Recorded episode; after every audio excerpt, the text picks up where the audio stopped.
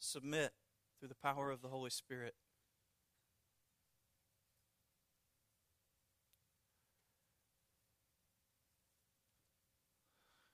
God, we pray that there would be no rebellion in our hearts this morning. That we would be a people who would be submissive to you, the righteous judge and king over all.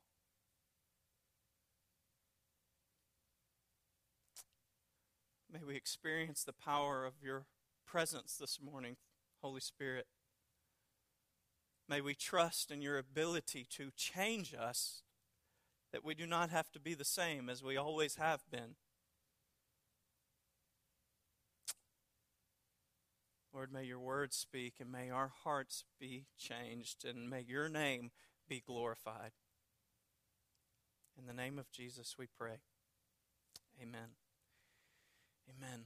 We're going to be in Philippians chapter 3 this morning. Philippians chapter 3, concluding this chapter. We're going to be in verses 12 through 21.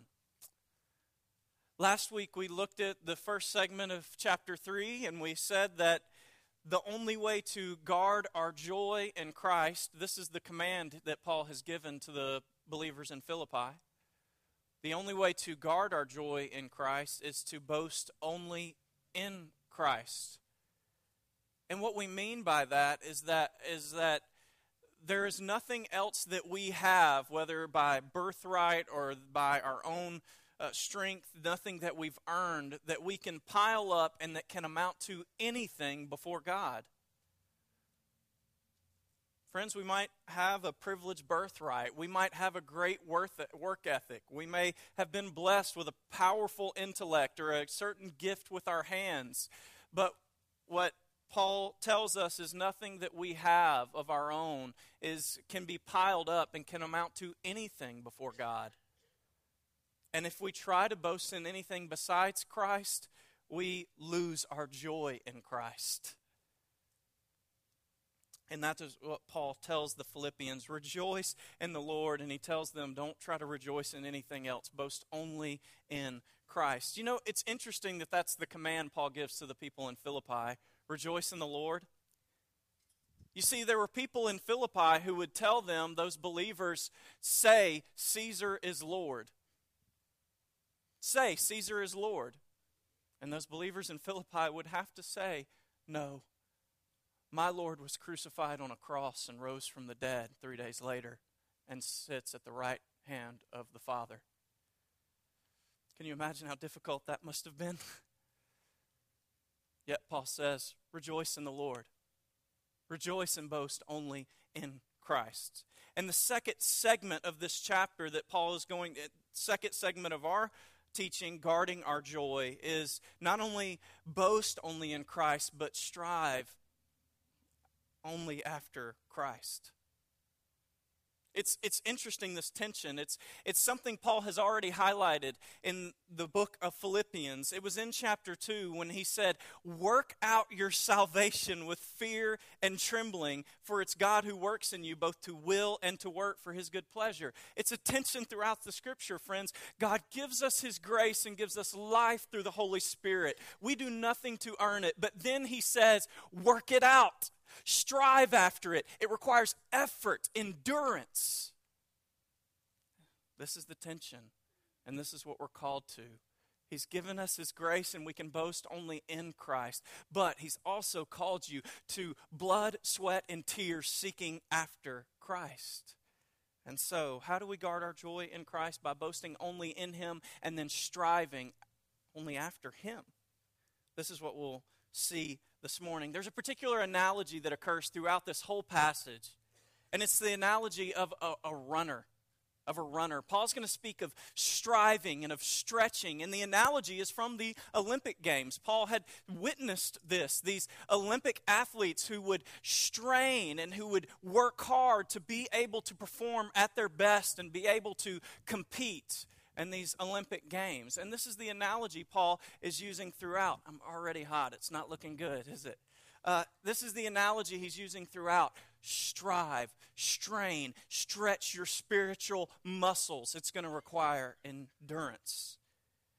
You might have heard of a, an Olympic athlete right now. He's the fastest American distance runner. His name is Ryan Hall, and he says that his coach is God. It's, it's very interesting, and I'm not necessarily saying that you should not have a coach, but his coach, he says, is God. Some days he'll, he says he'll ask, God, how far do you want me to run today? And he says, God tells him. And it, it might be so. I'm not advocating whether this is completely right or wrong, but it's just an interesting uh, picture of what the spiritual wa- uh, life is supposed to be like. This man is a distance runner. I, I don't want to do it, it sounds very difficult. But he says that he runs with God, and God tells him how far to run, and he runs a very long distance, and he does it very fast. And so it's an interesting analogy to what we are called to in the life of a Christian. We are called to endurance with God. So, I want to give you three truths this morning before we get into the main part of the sermon. Three truths, and this is from another pastor, but I think it's helpful as we dive into this text. First, you can't run the race without entering it. I hope you'll write these down. These are not in the notes. You can't run the race without entering it. What Paul is going to say is that I haven't necessarily, Paul says, I haven't necessarily obtained the prize. He's talked about in verses 1 through 11 how much he longs to seek Christ, how much he wants to be with him, to experience even his sufferings and the power of his resurrection. And then from tr- transitioning, he says, Not that I've already obtained this or am already made perfect. He's saying, I haven't obtained it. But he strives to lay hold of that for which Christ laid hold of him. You see, Paul entered the race because Christ laid hold of him. You can't run the race without entering the race. And so I want to just make sure you understand this truth.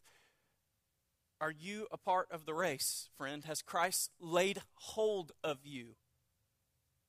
That's a question you need to ask yourself.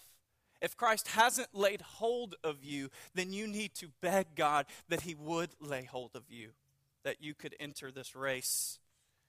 Secondly, second truth. First, you can't run the race without entering it. Secondly, you can't run the race if you're distracted, taken up with other things. You can't run this race if you're distracted, taking up taken up with other things. Paul's going to say, One thing I do, forgetting what lies behind, straining forward to what lies ahead, I press on toward the goal for the prize of the upward call of God in Christ Jesus. Friends, this is just like a runner. A runner can only do one thing at a time if he wants to win the race, and that's run. And this is the way it is in the Christian life. You can't live worldly and then as a Christian at the same time. You can only you can't run this race if you're distracted. And then thirdly, third truth, you can't fail to win the prize if you run without being distracted, if you run in that way. You see this what Paul, the analogy of running, it, it, breaks down at, at some point. Paul's not talking about a race in which he's trying to necessarily compete against other people and there's only going to be one runner, one winner, excuse me. The beautiful thing about this race is if we all run it, we all win. We all win. And so you can't fail to win the race, to win the prize, if you run with that type of endurance. Those are three truths that I, that I hope that you can take away from this. And now, as we look at the main part of the, the sermon, that was the introduction. there, there are four aspects of perseverance that I hope you can take away from this. This is going to be a, lot of stuff. And so I, I'm burdened just feeling that there's a lot here. But I hope that you're able to take something away from this, and I hope this is, can be helpful to your sanctification this week. Four things that we need to persevere in, that we need to keep doing. The first one of these is we need to keep a healthy view of ourselves. You need to keep a healthy view of yourself. I need to keep a healthy view of myself. This is in verse 12.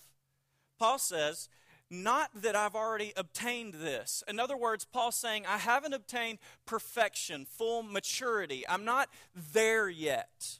Not that I've already obtained this or I'm already perfect, but I press on to make it my own because Christ Jesus has made me his own. We need to have a healthy self awareness, friends, that none of us have made it. Surely, if Paul hadn't made it, we definitely haven't made it, right? The truth is, we none of us are where we want to be, but that doesn't mean we should resort to despair, right? That we should give up.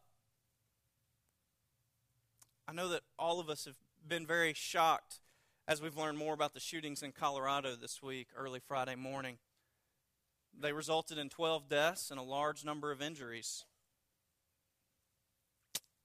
And while we question these things, even this morning, there are citizens of Norway who are honoring their year anniversary of the deaths of 77 people, over 200 injuries from gun and bomb attacks a year ago today. We don't need to lighten the impact of what's happened closer to us. But as Christians, we do need to have a global perspective that there are things going on everywhere. This many are dying and more every single day, even minute. And so, as we look at this truth, none of us have made it. None of us are there. What we need to recognize, friends, is that while we're here, sin will always be a problem. While we're here, any any one of us, while we are here, sin will always be a problem. We shouldn't underestimate the possibility that all of us could do something horrific, something very evil, because of the sin that still lies even within us. There was a, a man named John Stott, a pastor for many years in Europe. He just died this, this last year at the age of 90, was in the ministry for over 60 years. And someone told him one time he was known as a meek man. He was called Uncle John by many who knew him. And someone asked him one time, "How do you stay so humble?" And he said, "If you can see if you could see my heart, you'd spit in my face." Isn't that the truth about all of us? I mean, we would have no friends, and we, none of us would have any friends if we could all see what each other really felt about one another, right? I mean, if we could see down deep in the inside of the thoughts we have sometimes just about even a spouse, whoever it may be, friends, that's just the evidence that the sin still lies within us. Evil is only restrained because sometimes we've learned to be civil towards one another, to not say what we really want to say. We need to be very honest that we're not where we should be we're not there yet. And so Paul has this healthy self awareness. I haven't obtained it. I'm not made perfect, but I still press on. It's not despair. It's not, I'm, this is just how it's going to be. This is just how I am. It's, I haven't made it, but I'm still trying. I'm still trying. But then this other aspect of self awareness. First, we haven't attained it. None of us have. We're all capable of a tremendous amount of evil. But then, secondly, Christ laid hold of us first. If you are in the race, we need to be very aware of this that Christ laid hold of you, me, first. It was nothing that we did, friends. This is what Paul tells us the reason I'm pressing on is because Christ has made me his own. You see, everything we do in obedience is only a response to what he's done. Did Christ make you his own? That's why you walk in joy. That's why you walk in kindness and love Christ lay hold of us first. We always need to see ourselves in light of Christ. We seek that which for Christ that, that for which Christ laid hold of us. We need to make sure we're aligning our mission for our lives with Christ's mission. And Paul would say this is a key way to maintain joy. You see, Christ laid hold of us and gave us a particular mission. And when we reject what Christ has laid hold of us for, we reject the joy that He would give us. So, this is healthy self awareness. This is healthy view of ourselves. First, that we haven't attained it. None of us are there, and we probably aren't going to be there tomorrow. But we keep striving. We're not giving up. And Christ laid hold of us first. We're only responding to what God has already done. We need to make sure that we're striving after this to keep this mind in view. This is what keeps us humble as well. We're not there yet. None of us are there yet. And so we don't need to look down on each other, bash each other. We're all in the same place, just really trying by God's grace to be more like Christ. Healthy self awareness. Secondly, we need to keep focused on the race at hand. This is verses 13 and 14. We need to keep focused on the race that we have before us. 13 and 14. Read these verses with me. Brothers, I do not consider that I have made it my own. But one thing I do, I forget what lies behind. I strain forward to what lies ahead. I press on toward the goal for the prize of the upward call of God in Christ Jesus. In this race analogy, Paul says that he must focus and forget the past. We also learn this healthy amount of self forgetfulness from Paul. You know, there's even a fine line between repentance and self pity. I found this as I was reading this text this week. I mean, don't I need to dwell on my sins just a little bit longer and be sad over them before I just forget it and then move on? Repentance is a change of action and direction. Self pity is dwelling on the sin. And we sometimes think that's more holy and pleasing to God. That's a struggle, right? But Paul says we need to forget the past and strive on. Can you imagine how hard it must have been for Paul to forget the past? He stood by supporting the death of the first martyr for Christ. I mean, he was responsible for it. And then on his way uh, to he when he was converted, he was going to capture more Christians. Can you imagine the guilt? How hard it must have been to forget all the things he had done, to forgive himself. But Paul says we must put the past behind us. We have to focus on the race that is at hand. It's hard to run forward when we're looking back, right? For a runner, it's hard to focus on the race that he's running if he's thinking about all the other races that he's lost. And so we need to focus on forgetting the past and also that maybe there's some past glories that it's hard for us to forget about. We're letting those past glories, those glory days, try, we're trying to think about those and dwell on those and letting those kind of determine the future. We want to get back there because that was the time when life was good. Paul doesn't say whether the past is negative or positive, forget about it. He just says forget about it and strive forward whatever it is for you, we need to forget about the past. And then uh, there may be some of us who are just resigned to be where we are. We always give in to the same sin. That's never going to change. This is always going to be a struggle for me. And so this is just the way it is, right? No, friend, forget the past. Put it behind. Focus on the race at hand. Strive forward. Secondly, keeping focused on the race at hand. Focus on the finish line. See, if we're not looking at the past, we're able to focus on the finish line, and that finish line is eternity. Did you notice that Paul uses just these really nondescriptive words? He says, I do not consider that I have made it my own. But one thing I do, I forget what lies behind. I strain forward to what lies ahead. I press on toward the goal for the prize of the upward call of God in Christ Jesus. He's not real specific on what the prize is, is he? It's kind of difficult, but it's implicit in these verses. The prize, the upward call of God. Verses 20 through 21, if you'll flip over to those very quickly. Verse 20, he says, Our citizenship is in heaven, and from it we await a Savior, the Lord Jesus Christ. If you think back to chapter 1, Paul would say, To live is Christ, to die is gain. What did he gain? He gained Christ.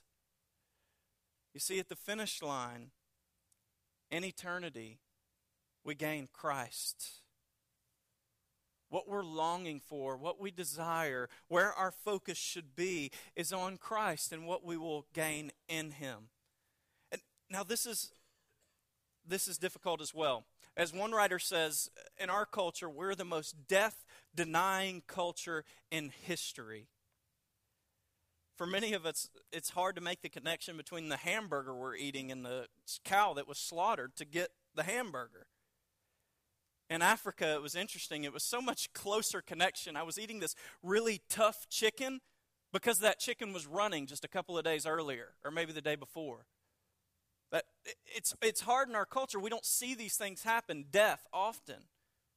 And so we're very separated from it. And the result of that, friends, is that we don't think about eternity very often.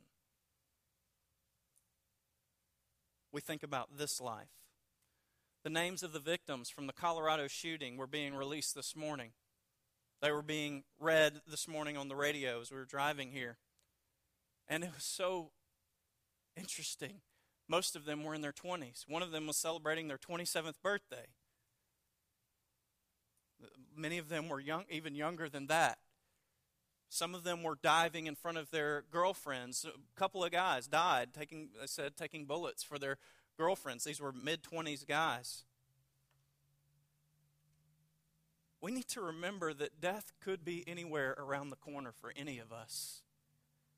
And the reason Christianity offers such hope is because this life is only a fraction, a small, small piece.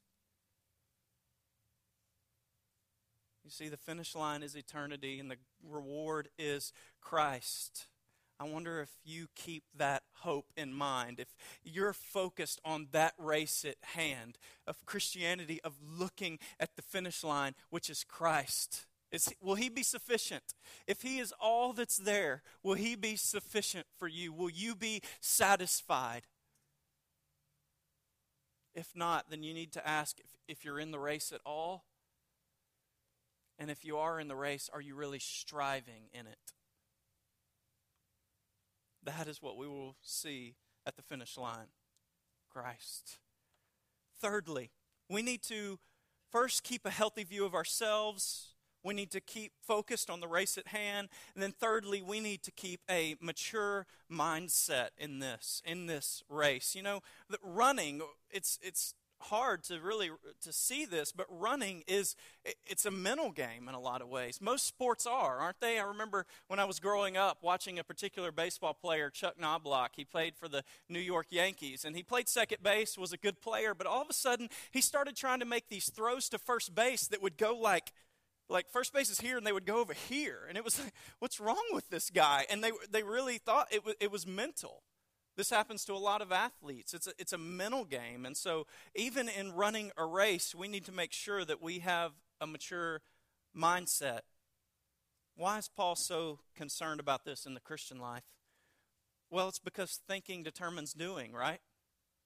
Isn't this the connection James makes between faith and works? Faith with no works is dead, it's no good faith. And this is what Paul's concerned with. If the people don't think biblically, they won't act biblically. So, in this particular case, what application is Paul making? Well, if we consider ourselves to have made it, then we'll become very prideful and then we will be all divided because some of us think we're further along, we've made it, and that will divide us as a people. And then if there are those who don't strive after Christ, maybe you know you haven't made it, but you are just resigned. I'm not going to make it. What's the point? I'm just going to wait till I get there. Well, in that case, you become very stagnant and pessimistic, and you're miserable for all of us to be around. And so that also divides us. So, the New Testament in general, and here in particular, is very concerned with the renewal of the mind, that we have a mature mindset. And so, in verse 15, Paul says, Let those of us who are mature think this way. And if in, in anything you think otherwise, God will reveal that also to you. Only let us hold true to what we have attained. So, Paul's concerned that they think rightly, but, but, Notice that Paul says, if in anything you think otherwise, God will reveal that also to you. You know, Paul's Paul knows that this letter is not going to solve everything. He knows it's not going to solve every problem this church has. How quickly do we often make up our minds about our opinion on a movie or our opinion on a sermon? A lot of you have already decided how you feel about this little speech right here, right? But what Paul wants to say is give it some time. Think over this a little more. Don't make up your mind so quickly. You see, Paul, he knows this won't solve everything, but he expects that those who are a bit displeased when they first hear this letter, they'll be open to the working of God's Spirit so that, that, that God can still change their hearts. So, those who have the Holy Spirit, God will bring them to a place of revelation. For the application here, friends, we need to acknowledge that not everything we do here, it's not going to solve everything this little time that we share on Sunday mornings, this teaching, I, I need to acknowledge it's not going to solve everything. For us to win the race, we need to train every day. So I want to ask you are you allowing God to work in you? When you leave church, is this the last time you think about the sermon or about the Sunday school lesson? Are you allowing God's Spirit to continue to work that in your heart? things that you may not have necessarily agreed with, are you kind of thinking that over a little more and asking God to change you where it's your rebellious heart? Paul knows this isn't going to ser- solve everything, but we need to keep a mature mindset. We need to be patient and let the Spirit of God continue to plant His Word within our hearts and transform us. Let our minds catch up. And then, lastly, in this section, Paul says, For now, this is Christian maturity, living consistently with what you've already learned. Right? Paul says in verse 16, Only let us hold true to what we have attained. Friends, there are places we've already been where we've already spent a great deal of time. We've talked about holiness a lot. We've talked about men lead your homes a lot. We've talked about some things quite a bit. I wonder if we're living to what we've already attained. If we're walking in the things that we've already been in. Yes, it takes some maintenance work or some reminders. That's understandable. But, friends, are we walking in those things, or are we continuing to reject them? This is maturity. That we would be faithful to what we've already learned, that we would hold to that and continue to be faithful in that. And so, this is what Paul exhorts them to do. This is part of striving in the race. You know, the runner has to make sure he keeps his mechanics right. He's learned them since he started running, but he has to keep working on them, making sure that he still has the right mechanics. And we have to do that as well. Lastly, we need to keep watching for examples. Keep watching for examples. Paul says in verse 17, Brothers, join in imitating me, and keep your eyes on those who walk according to the example you have in us. But then, verse 18, For many of whom I have often told you, and now tell you, even with tears, walk as enemies of the cross of Christ. Their end is destruction, their God is their belly, and they glory in their shame with minds set on earth, earthly things. Paul provides three basic examples that we can have that we need to be watching for. The first is himself. Paul, eh, he provides a pattern to follow. This is very difficult because we like to say only Christ is our example. But Paul, several times through the New Testament in his writings, says, Follow my example as I follow the example of Christ. And so, as we look at the letters that Paul writes, many times we can find examples for ways that we are to pattern our lives in following Christ. Paul provides us an example. I would encourage you as you're reading through epistles during your uh, time in Bible study, personal Bible study, think about how Paul handled situations. Think about his devotion to Christ in all things and how that can become exemplary for your life. Paul is a pattern to follow. But then also, we should be encouraged that there are others around us who follow God. He says, Join in imitating me and keep your eyes on those who walk according to the example you have in us. Isn't it wonderful that God provides other godly people in our lives who can encourage us and provide an example for us? Sometimes in our individualistic spirituality, we really rebel against that. No, it's me and my walk with God. This is what God wants me to do. I don't think that's what Paul would advocate. We should look to others who are also trying to follow God and let these exhort us and be examples for us. Be encouraged, friends. Look around you. Do you have people in your life close with you who are seeking after God with all their hearts? And you are allowing them to be an example for you.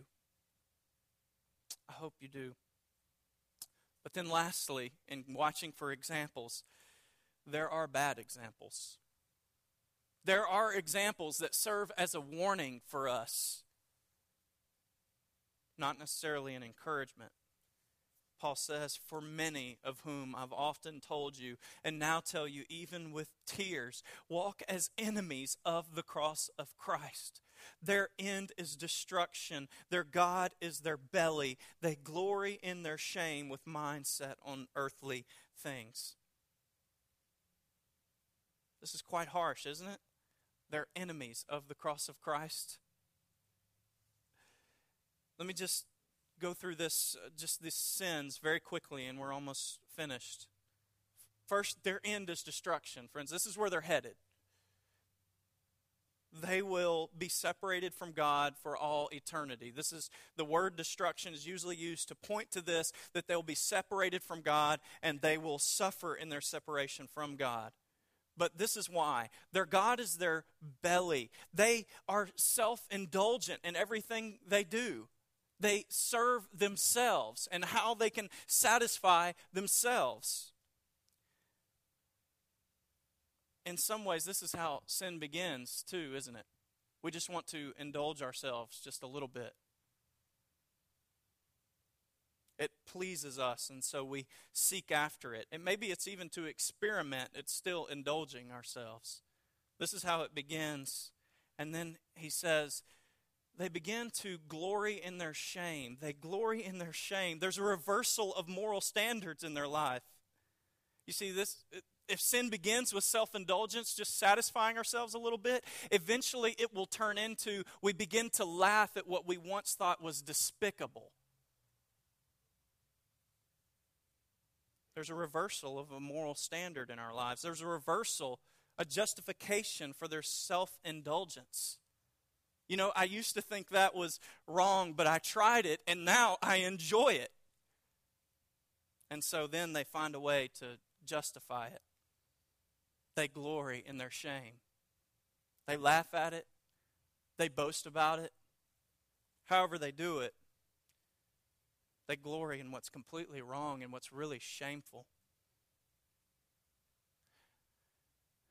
And then, lastly, their minds are set on earthly things.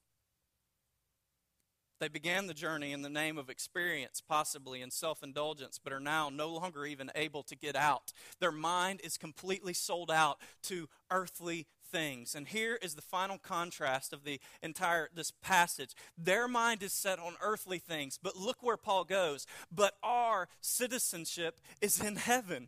The final contrast is their mind wholly given over to the world and its ways. We, citizens of heaven, therefore, our minds are set on heaven. Isn't that a beautiful contrast? The world, their mind is set on the world. Our citizenship is in heaven, and from there we are waiting for a Savior. And this is a story of all of creation, of all of existence.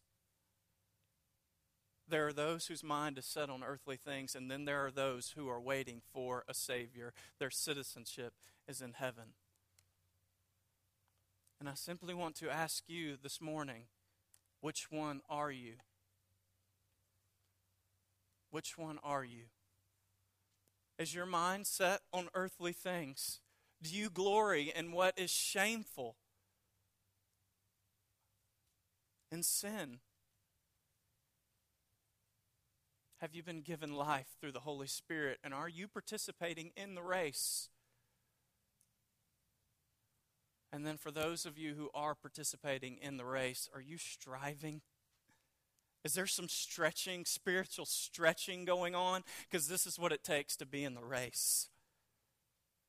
I hope you see over and over again through these teachings, friends, there is no super spiritual Christianity that Paul ever mentions. It's all just Christianity, and it's all going to require your life. Everything. Are you stretching? Are you striving? Let's pray. Jesus, we thank you so much that you have forgiven us of our sins, that you've given us life through your Holy Spirit, and that you teach us to be obedient. This is the story of the entire scriptures. God, you give us life and you teach us to walk in your ways.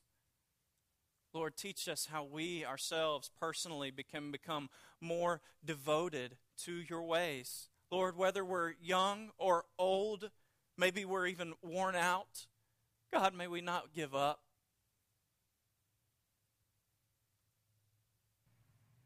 May we keep striving. Thank you for your grace, your empowering love. It's in Jesus' name we pray. Amen. I want to invite you to stand.